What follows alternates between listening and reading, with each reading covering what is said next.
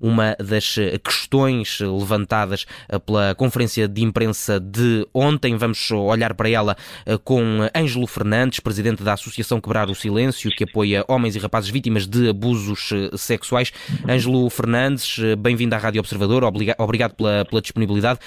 A Igreja Obrigado. promete apoio às vítimas destes abusos, mas acaba por não se comprometer com o afastamento dos padres que estão, de certa forma, que, são, que estão na, na lista de, de, padres abusadores. Como é que encara a reação que ouvimos ontem pela voz do Presidente da Conferência Episcopal? bom dia. Um, a Igreja esqueceu-se uma vez mais das vítimas. esta é também a nossa leitura. Um, porque não podemos, a Igreja tem de ter no centro da sua preocupação o bem-estar das vítimas.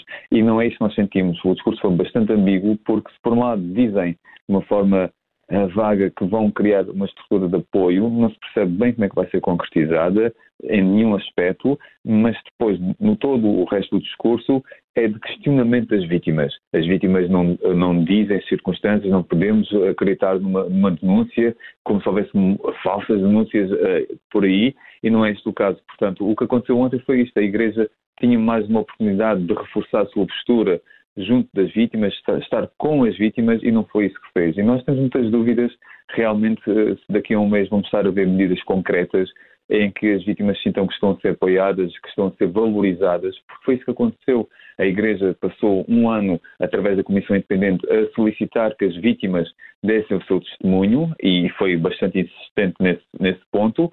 E as vítimas que deram, de, falaram das suas histórias, histórias traumáticas, como nós podemos ver no, no, na apresentação do relatório, uh, histórias bastante uh, uh, gráficas, não é? E, e, e depois as vítimas questionam-se o que é que foram feitos os nossos testemunhos, porque é que nós falamos, porque, porque não está a dar em nada, não é? É isto que as vítimas também devem estar a pensar.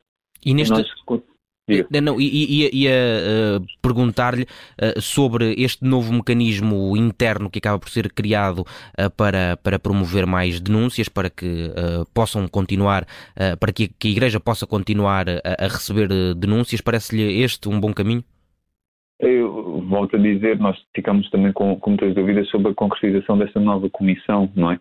Porque é, é uma comissão, foi justamente independente, mas ao mesmo tempo é da Diocese, não ficamos com muitas dúvidas e, e, e convém lembrar uh, que antes da comissão independente já havia as comissões diocesanas para as vítimas apresentarem os testemunhos e sabemos que em tempos de sucesso foi, não houve, não é? As vítimas só se sentiram confortáveis e seguras a falar com a Comissão Independente. Portanto, agora ficamos a questionar, questionamos naturalmente qual será a eficácia destas medidas, porque se as vítimas não se sentem seguras em falar com a Igreja, também se calhar não vão voltar a falar neste momento, até porque eh, estas posturas, estes discursos públicos deixam uh, espaço, é um, deixa muita ambiguidade e acho que se nota claramente, como dizia ontem a Lisette do, do movimento Nós Somos Igreja, falta compaixão uh, quando, quando, falam, falta compaixão pelas vítimas e, e se calhar as vítimas não vão voltar a falar, não vão voltar a sentir seguras para falar, até porque depois não há um resultado que seja palpável